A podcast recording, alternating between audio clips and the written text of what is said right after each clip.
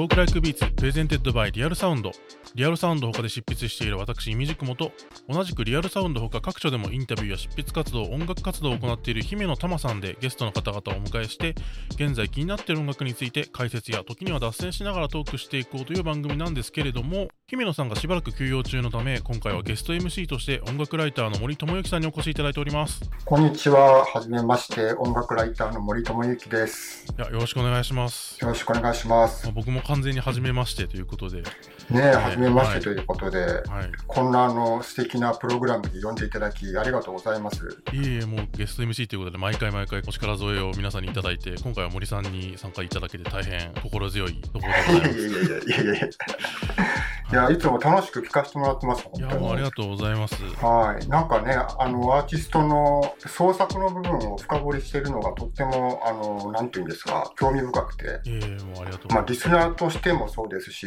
ライターとしてもとても参考にさせていただいてます。まあ、ぜひ今回は、まあ、森さんの力も借りながら、そういった興味深いプログラムをお送りできたらと思います。というわけで、えーゲストのご紹介したいと思います。ゲストには岡本翔さんをお迎えしております。はい、岡本翔です。よろしくお願いします。いや、どうもよろしくお願いします。はい、よろしくお願いしお願いしま。ますす。はい、岡本図のボーカルとしてはいおなじみの岡本さんですけれども、今回出演いただいて大変嬉しい限りでございます。いやいやいやいや、ありがとうございます。なんか、うん森さんはね、逆にあれなんですよ。俺、ずっとお世話になってて、うんはいバンドでもね、ソロでも。この間ちょっと調べてみたら、初めてお会いしたの俺多分2009年ですね。おお、2009年でしたっけ？なんかね、2010年がデビューじゃなはいい、ですか。そうです。そうです。2009年の11月に、あの渋谷のディオっていうライブハウスで、はい。えっと、岡本図、黒猫チェルシー、えー新生かまってちゃん、うん。ドライアーズダストっていう、なんかもうこれから来るよっていうバンドをはい集めるっていうイベントがあって、はいはいはいそうそう、その時初めてご挨拶したんですよね。そん時が最初だったんだ。もうデビュー前じゃないですか、そそんなの。デビュー直前ですね。あーもう岡本図の歴史もさることながら、はいお二人のもうひえと一回りですからね2009年といや、本当ですよね。本当ですね。すごい。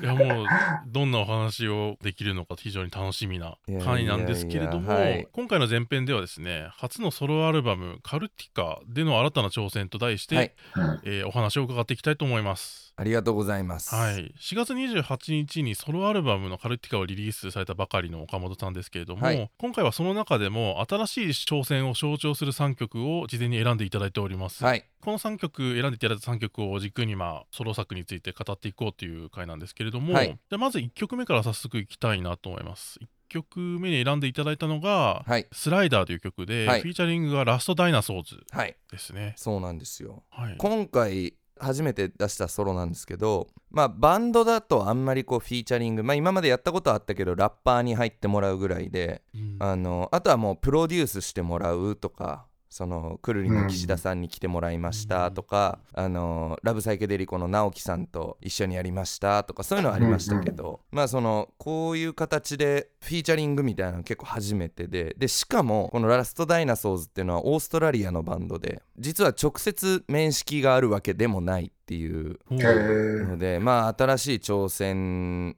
で言うとまあこの曲をまず紹介しようかなと思って紹介しました。これ制作期間的にはもうコロナの時期に入ってからですか？まさにそうですね。であのアルバムの曲たちはコロナの半年ぐらい前からちょっとずつ実は作り始めてたりしたんですけど、えっと、この曲に関してはその後ですね。もうアルバムを作ろうってなってからで、岡本図バンドの方もちょっと手伝ってくれてるただしっていううちのチームに新しく入った若者がいてで彼がニューヨークに住んでてうん。で25歳で若くてその彼に今ソロアルバム作っててこうでこうでみたいな相談をしてたらっていうかうん。ラストダイナソーズ俺実は知り合ったんだけどめっちゃいいやつだし音楽翔くんなんつうの合うと思うから一緒にやってみるのどうみたいな。それで持ちかけてくれてラストダイナソーズは好きだったし聞いてたしあのうんまさかねそんなチャンスがあるならやってみたいなと思いつつ、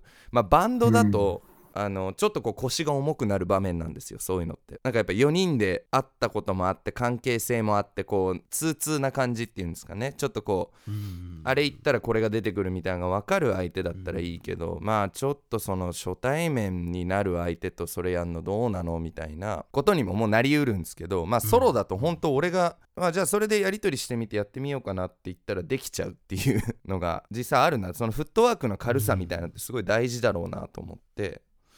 それでじゃあ連絡ちょっとつないでみてくんない？っていうので連絡取り合ってであの本当データのやり取りっすよね。海外との作業なんで。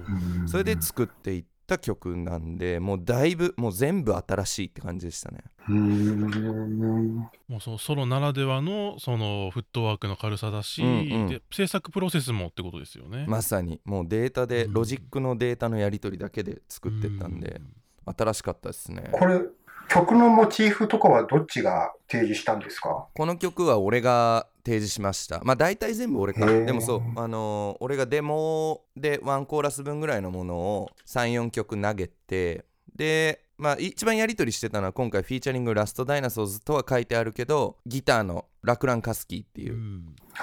人で、まあ彼のテイストと合いそうなイメージで書いた34曲から向こうが1曲選んでくれてちょっとこれいじってみるわとか言ってバーってブラッシュアップしてくれて送り返してくるみたいなのが最初のやり取りでしたね。へ割とその制作のやり取りの中で、はい結構そのなんていうんですかねラリーみたいなのって何度かこう続いたんですか？それとももうちょっとこういや結スパッと一発でみたいな。結構あのね、えーこれじゃないねとかっていうのでラリーが長引いたことってのはほとんどないんですけど1個送って帰ってきて1個また送るまでに結構時間が空いてて、うん。あの本当いこの1曲だけで多分半年以上使ってるんで。ーあ、そう。そうそうおー。なんかねお互い割とのんびりそこは作ってましたね。へうえ。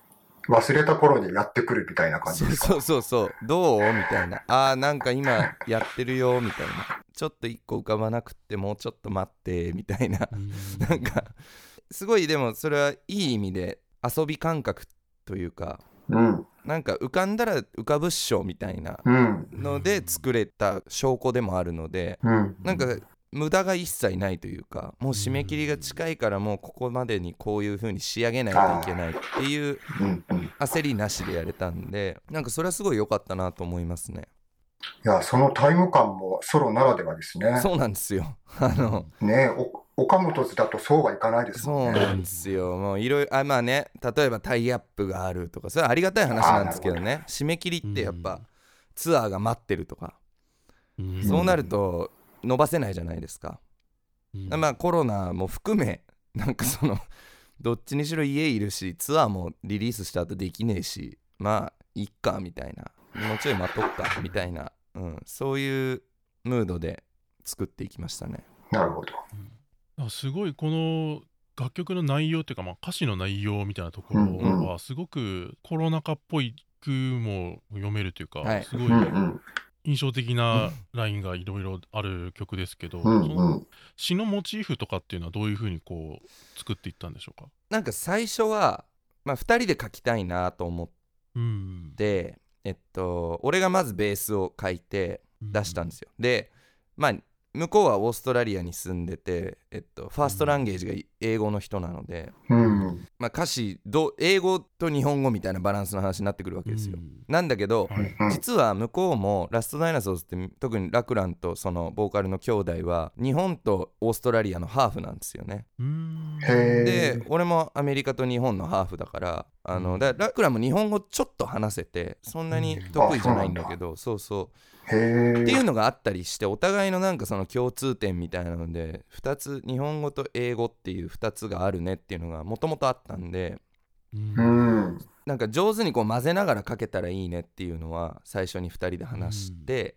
うん。で、うん。まあ、書いてったんですけど最初はね割となんて言うんでしょうなんてことないパーティーナンバーというか、うん。はい。まあ、朝まで楽しもうみたいなぐらいのうん。内容だったんですけど、やっぱこうそれがだからコロナの真っ只中始まってちょっとしてどうなってくんだろうねぐらいのタイミングで。うん。でまあうん。予想はしてたけどどうやら全然長引きそうだねみたいなムードになってきた時にあそのなんかただの朝まで楽しもうぜっていう言葉一つとってもうん。なんかめちゃめちゃもう二度とないかもねとか下手したらね。ーとかちょっとその緊急事態宣言緩んでみんな久々に外出て久しぶりみたいな感じで友達にちょっと会えた時とかの感じ方とか。うん。なんかそういうのがどんどんなんて言うんでしょうねアップデートされていくにつれてうん。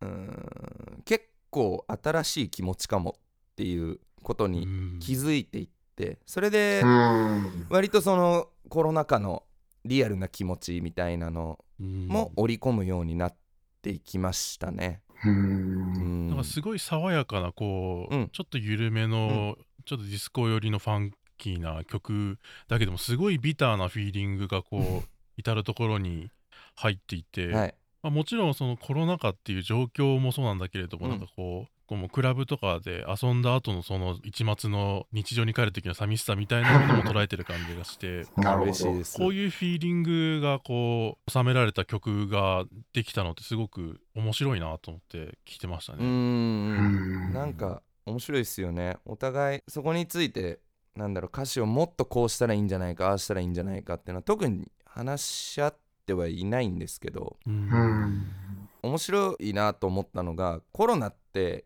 まあいろいろ大変ではあるけど、はい。現在進行形で。あの多分初めて世界中の人が同じシチュエーションになった状態なんですよね。いやまさに。うん。だからなんかみんな同じ思いをする期間が多分あったんですよ家にいて。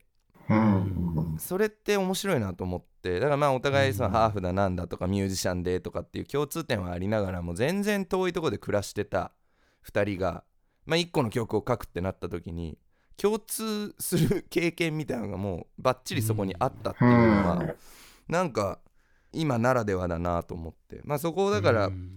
なるだけお互い深掘りしてその気持ちを書いていけたらきっといいもんができるんじゃないかなと思って書いてったのでなるほどなんかそのビター感伝わってくれて嬉しいです。きっとでもあれですよねに日本にいる我々とオーストラリアやプノンペンに住んでる彼らとでは、まあ、若干そのコロナに対する捉え方も違ってたりするんですかね。まあ細かいところで言えば違うとは思うんですよ。実際ラクランもうんなんかあのちょうどコロナになったタイミングでメキシコに行ってたみたいで。でオーストラリアめちゃめちゃ厳重にロックダウンしてたから。そうですよね。あのもう何月何日からオーストラリアの国籍を持ってる人も入れませんみたいな。うんでそれでねなんかねメキシコとかカナダとかなんかね結構転々としててほんとね春今年の春ぐらいにようやく久々にオーストラリア帰ったみたいな。帰れなかったんですか？そうそうそうそうでもメキシコ楽しいよとか言って言ってたから全然楽しそうだったけど。楽しいのか。なんかまあでもね家族に会えないしまあ最初のあのコロナの感じとかって俺らで言うとちょうど両親の年齢とかがバッチリそのなんて言うんでしょう、うん。一番危険とされる年齢だったりとか、うん。えこのまま家族とじゃあ会えないの？とかもしかしたらね思ったかもしれないし、うん。なんて言うんだろう明るさもありつつまあそういうだから細かい違いは多分あったと思うんですけど、うん。うんまあ全体においてはざっくり言うとライブできねえのかとかなんか楽しいことないと嫌になっちゃうよねとかなんかうん多分共通する部分っていうのはほとんど変わんない温度感だったんじゃないかなと思いますけど。ねえ。いやーさっきイミジクモさんがおっしゃってましたけど基本的にはねサウンド的には楽しく踊れる曲でも多分あると思うんで、うんうん。この曲でね踊れる日が来たらいいですけどね。やりたいですよ。岡本とラストダイナソーズでツアー回りたいんですよね。だからあめちゃめちゃいいじゃないですか。すごい楽しみオーストラリアアメリカ日本ぐらいでバーッとこう。なんかねそんな話とかもしてるんですけど、うん。全然いつになるか分かんないから。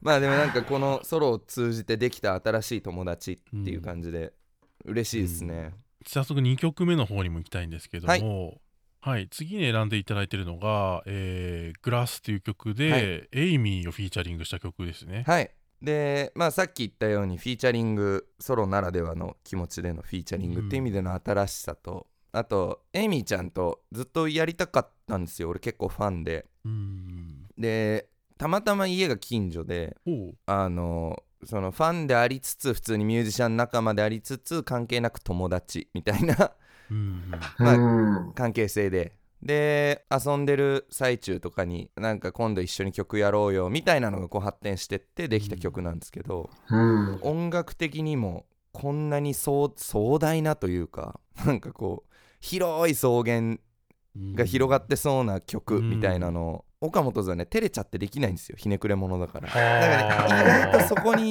行けたっていうのがねなんかえー個人的にはすごい新しくてよかったなっていうのとああとは女の子と女の子の声と自分の声とっていうのがこうバーッと交互に出てくる場面とかやっぱ新しいなと思っての新しい挑戦だった曲ですね。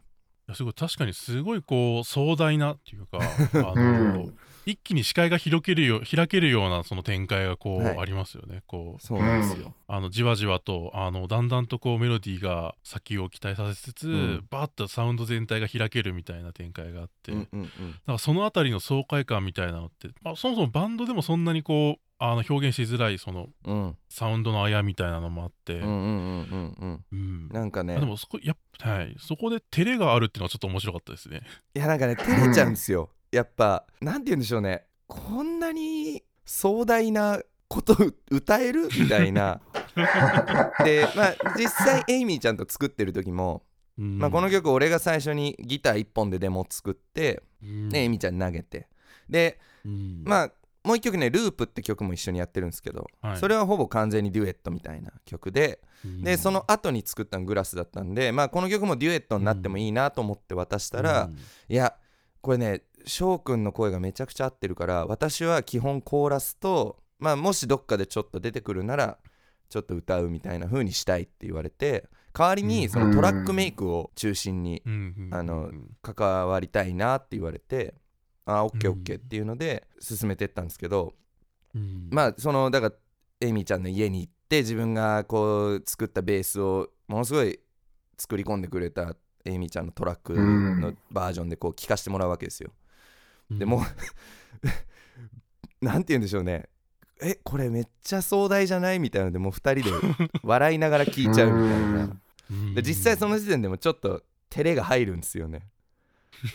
なんかこれ感動的すぎない？みたいな。何なんでしょうね。その照れって確かにでもどっから来るんでしょうね。聞いてる側はそんな感じないものだと思うんですよ、はい。それはね実際自分もそうなんですけど。うん作ってるとね面白くなっちゃうんですよねなんか。突き抜けてる壮大になっうん。壮大になっちゃってるよみたいな。そうそうそう。突き抜けてると笑っちゃうみたいな。だからいいいい意味でのその笑っちゃうみたいな要素ではもちろんあるんですけど。うん。なんかまあバンドだとやっぱ演奏するのが楽しいかどうかみたいなのも結構曲の良さに関わってくるんですけど今回のこういうのだとまあ打ち込んであるトラックなんでメインは。うんそのビートもシンプルでいいし例えばサビまでこの曲はベースが出てこないんですよ基本。うん。でサビになったら白玉のもうバーンみたいなうん。ただのロングトーンのベースが出てくるみたいな。うん。演奏する側で言ったらそれって結構つまんないんだけどうん。あ確かに。別に打ち込みで言ったら相当効果があるというか。うん。そうだからなんかあ、まあ、めっちゃシンプルなアレンジだけどすげえ効いてくるなみたいなうん。のとかはねおも面白かったっすね。これあの歌詞も二人で考えて作ったんですか？歌詞はね俺が歌ってるとこは俺が考えててエイミーちゃんが歌ってるところはエイミーちゃんが考えてくれてます。いやーこれあのね、壮大なサウンドと、まあ、対比するようにというか、うんうん。一番最後のね、グラスで指を切るっていうところも相まって、すごい痛みみたいなものを感じる歌詞でもありますけど、テーマについては話し合ったんですか？特にね話し合わずに俺が書いたのを見てなるほどなるほどみたいなのでなんか分かってくれてて進んでった感じでしたね、うーん。でもなんか深掘りされたらそれはそれで照れちゃうとこだったと思うんでまた。なんかそれはそれで良かったっすけどね。うん。深掘りされると照れちゃうんですか？まあこういうインタビューとかだったら全然いいんですけどやっぱミュージシャン同士だとちょっといやこれはねみたいな自分のその年齢とともに失ってったものがこう脆くてでこうすぐ割れちゃうようなものでで目にも見えなくてそれをグラスに例えてるんだよって言えばいいだけなんだけどなんかそれはそれでちょっと はあみたいな、まあ、思わないんだけどね。へえみたいな。うん。そう。ちょっと照れちゃうでもそこにきちんとアンサーしてるというか、うん。そこを組んでその詩としての一体感っていうかそうですね。楽曲としての統一感がちゃんと出てるっていうのはやっぱりそういうその表現みたいなのがちゃんと通じ合ってるってことですよね。そうですね。だからそこうはん。なんかもしね全然 全然違う感じで来たら話す必要があったけどかなりつ、うん。伝わってたのでエミちゃんが書いてくれた歌詞とかを見てね。だからそれは良かったっすね、うん。なるほど。あの、楽曲も書くし、歌も歌うし、トラックメイクもするよっていう意味では、本当に共通点ありますね、エイミーさんとショウさんって。なんかねなんかある気がするんですよだ自分がすごいエイミーちゃんのソロの曲とか好きなのも多分、うん、なんかでつながる部分があるからなんじゃないかなとかも思ってでもね難しいっすよね。どこっていうのが。まあでも本当にそのミュージシャンとしていろいろ自分でセルフプロデュースしてるところとか。俺もバンドじゃなかったらこんぐらい自分で作るよみたいなのを今回できたんで、まあそういう共通点はあるかもしれないですね。なるほど。ちなみにこの壮大さにすごいこう岡本さんの声がマッチしてるなと思ったんですけどその歌ってみてそうどうでしたか？こういうそのビートっていうの上でこういうメロディー歌ってみてっていうのは。今回総じてなんですけどやっぱそのクリックに沿ったビートに対して歌うのが難しくて。はへ今まで本当に人間まあもちろんクリックを聴きながらみんなで演奏することはあるけど、うん。うん人間特有のよれがあるんで、うん。それがないとあ結構シビアになってくるんだなみたいななんかはあ。慣れない気持ちみたいな最初ありましたね。ただ、うん。全部自分でまあこれに関してはエイミーちゃんがトラックは作ってくれてるから、あれだけど、うん。基本自分で演奏して自分で録音してってのが多かったので、そういう意味では自然と一体感が出るというか、うん。なんかそういう部分はあるなと思ったのとグラスみたいな曲意外と意外といけるじゃん俺みたいな 気持ちはうん。しましたね。すげえいい曲できたなって思いました自分でも、うん。いや、それはきっとリスナーの方もね、あのずっと岡本図を聞いてたファンの人も思ってるんじゃないですかね。ねなんかね人気ですこの曲は。あ、そうなんうだ。ん。ありがたいですねなんか。やっぱ声の抜け感とかがすごいこうあのうん。ビートがうんあそれこそベースが白玉になってみたいな、うビートの刻み方がちょっとゆ緩やかになってみたいなところで出てくる岡本さんの声のその伸び方とかがすごい鮮やかで、うんうんこの曲はすごくそのボーカルの魅力が、まあ、エイミーさんのも含めてある曲だなって思いましたね。いや嬉しいです、うん。ありがとうございます。はい、で続いて、え3曲目になるんですけども、え3曲目に選んでいただいたのがリプレイでフィーチャリングがペコリーさんですね。はい。オドフットワークからのです。そうなんですよ、はい。えっとペコリも近所でめっちゃ遊ぶ友達で。基本だから今回近所固めなんですけど。ていうか普通フィーチャリングって一人一曲じゃないみたいなところを俺アルバムでい。う。うん。んもうペコリとは3曲やってるしエイミーちゃんと2曲やってるしで。うん。なんて言うんでしょうあの普通にセールスを考えるならやんない方がいいことだと思うんですけど確かに。確かに。まあいろんなメンツを集めてみたいなえの豪華さっていうのではないですそうそうそう。でもなんかそれあざとくいくよりなんか素の素の自分なんかそのうん。遊んでたら楽しかったらから作ったらすごい良かったからうん。もう一曲一緒にやりましたみたいなうん。流れの方がなんかヘルシーな気がしてだからペコリとも3曲やってるうちのこれ3曲目に書いた曲なんですけどうん。うんやっぱねもう3曲目にもなってくると結構パッと浮かぶアイディアはもうやったねっていう上でどうしようってとこまで行ってうん。はい。であのもうこれは大げさかもしれないけど結構新しいジャンルの音楽作った感も本当に。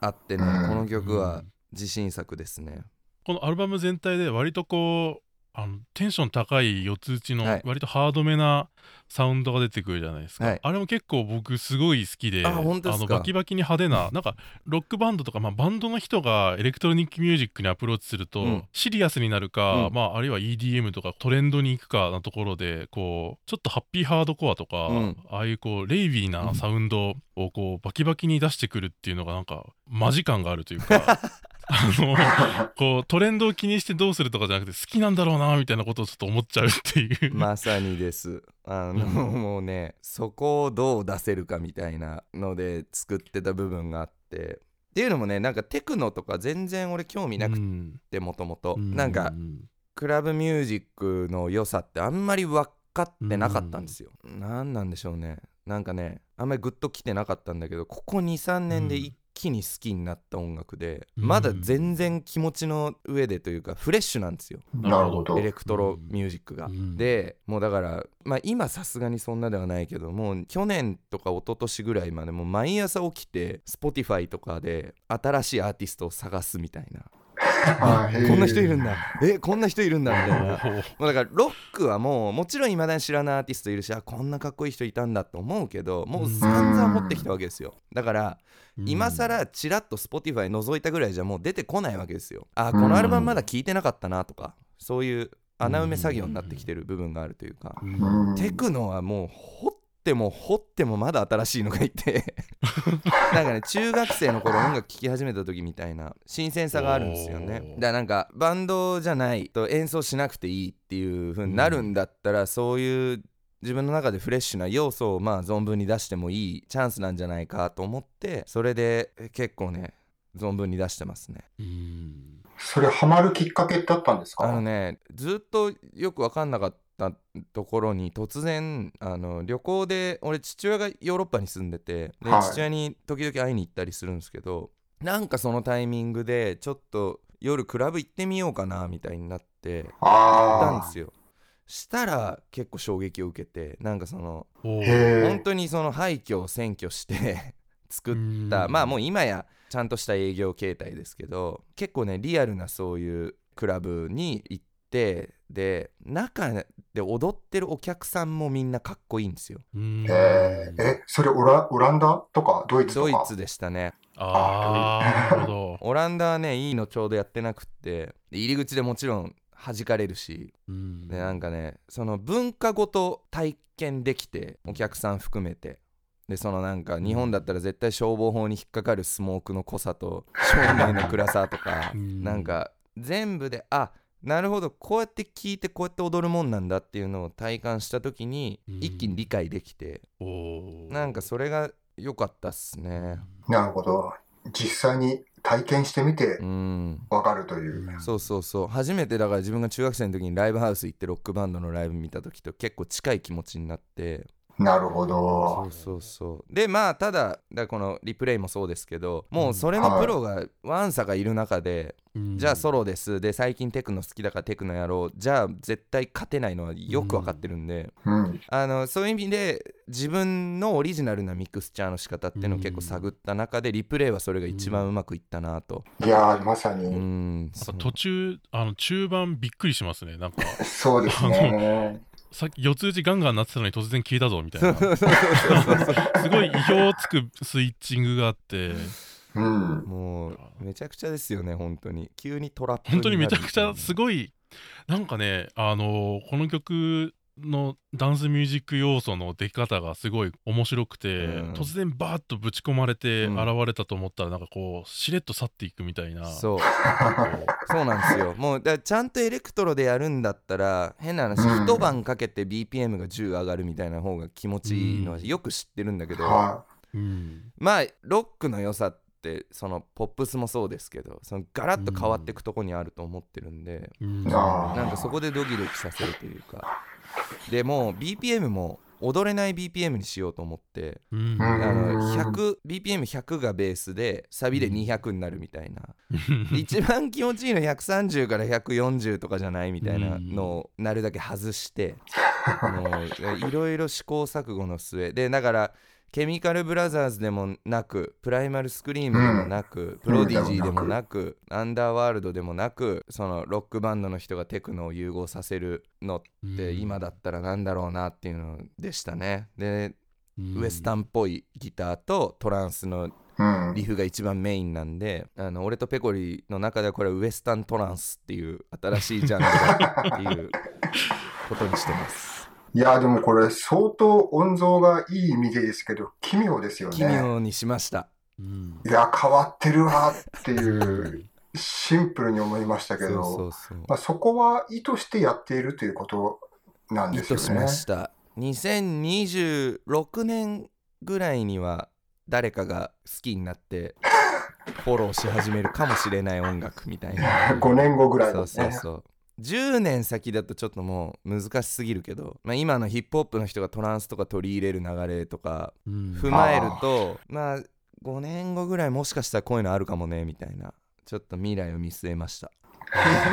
そうなんですよね。やっぱりこうヒップホップの人とかがこういうアプローチを最近ちょっとこう尖った人がね、うん。若干やってるのは見聞きするんですけど、うん。やっぱりなんかそこにロックのそのケレン味っていうか、うん。ダイナミックなその展開みたいうんうんうなんものっていうのが持ち込まれて、特に最近割とこういうそのエクストリーム寄りのなんかこのミクスチャーしたような音楽っていうのは結構エレクトロニックミュージックでも、うん。あのちょくちょくあるんですけど、そこになんかロック的な風通しの良さがめちゃくちゃこう含まれていて、すごいポップにも聴けるところが癖になるっていうかもう桜とかもそうですけど、うんうんこれねあのやっぱりその今回のソロ聴いて一番心わしづかみにされたのはそこでしたね。うん。嬉しいです。そうまだまだこの混ぜ方意外と誰もやってないんじゃないっていう、まあもう散々みんなやってきた中でなんであれですけど、そうなんか自分なりに考え抜いたオリジナリティというかオリジナルの配分でのミックスだミックスチャーだったので、うん。なんか嬉しいですねそうやって言ってもらえると。いやもうぜひ今回紹介した3曲に限らず、はい。ぜひアルバム通して聴いていただきたいうん。ところで、まあ、ちょっといいお時間なので、えー前半はここの辺で、えーここまで、えー初ソロアルバムのカルティカでの新たな挑戦と題して岡本翔さんに、まあ、3曲選んでいただいてお話ししてきました。で、えー最後に楽曲名改めて、え3曲紹介しますとスライダーフィーチャリングラストダイナソーズで、え2曲目に紹介したのがグラスでフィーチャリングエイミー3曲目がリプレイフィーチャリングペコリー、うん。ということで、えー紹介させていただきました。ぜひ皆さんアルバム丸ごとチェックしてみてください。はい。で次回中編なんですけれどもそちらでは今聞き返したいロックの名盤というテーマでお話を伺っていければと思います、はい。ゲストは岡本翔さんでした。ありがとうございました。ありがとうございました。